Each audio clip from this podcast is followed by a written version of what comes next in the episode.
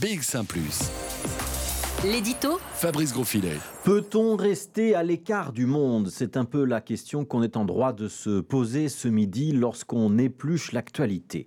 Face au danger, il y a schématiquement deux attitudes possibles. La première, c'est de se protéger, d'ériger une barrière, de stopper ce qui pourrait nuire à notre bien-être ou à notre prospérité, d'éloigner le danger en lui disant tu ne passeras pas.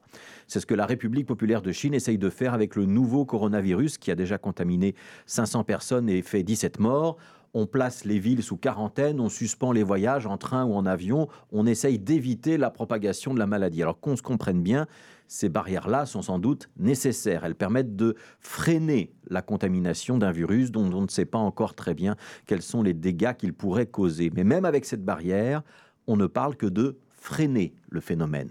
Les villes en quarantaine ne vont pas rester isolées du monde éternellement et évidemment, le virus n'a pas attendu qu'on prenne des mesures coercitives. Il a forcément déjà passé cette frontière physique qu'on tente de lui opposer en étant euh, porté par l'un ou l'autre voyageur. Même chose pour l'immigration. On peut bien décréter que nous ne voulons pas de migrants sur notre territoire, qu'ils ne sont pas les bienvenus, ils passeront quand même. La Flandre le découvre cette semaine avec des noyades à la côte, des hommes qui se cachent dans des camions euh, frigorifiques. Alors on peut faire voler des drones, mobiliser des policiers, renvoyer ces migrants à la frontière ou dans leur pays d'origine. On sait très bien que le flux ne se tarira jamais complètement. Il y aura toujours des gens qui essaieront de passer, des hommes, des femmes, parfois euh, des enfants, quand on a traversé la Méditerranée dans l'espoir d'une vie meilleure. Ce n'est quand même pas la mer du Nord qui vous fait peur.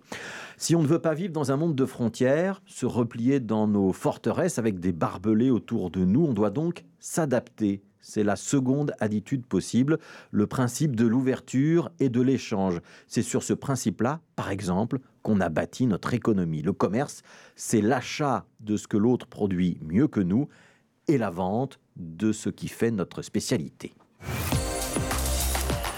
Se protéger ou s'adapter et essayer de tirer le meilleur parti de ce qui est à nos portes, cette équation est présente par exemple dans la manière dont on organise l'enseignement. À Bruxelles, l'enseignement flamand a décidé de réserver les trois quarts de ses places aux enfants qui parlent bien déjà le néerlandais.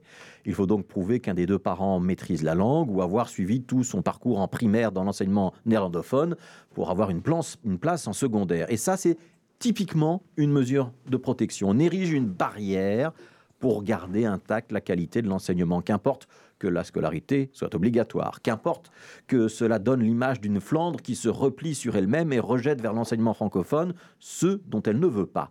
Qu'importe que ce soit encore plus aberrant dans une ville où de nombreux enfants ne parlent ni le néerlandais ni le français à la maison, mais plutôt l'arabe, l'espagnol, l'anglais, le chinois, le serbo-croate, etc. Autre exemple, la 5G, cette nouvelle norme de téléphonie mobile qui nécessite de nouvelles antennes et qui risque de nous exposer encore plus aux ondes que le système actuel.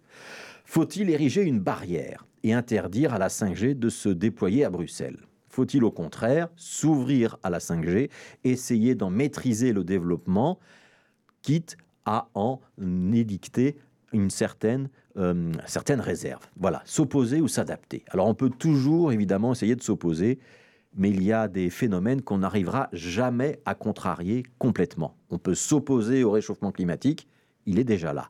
On peut vouloir s'opposer de toutes nos forces à la montée du populisme ou au succès de l'extrême droite en Flandre, ça s'impose quand même à nous.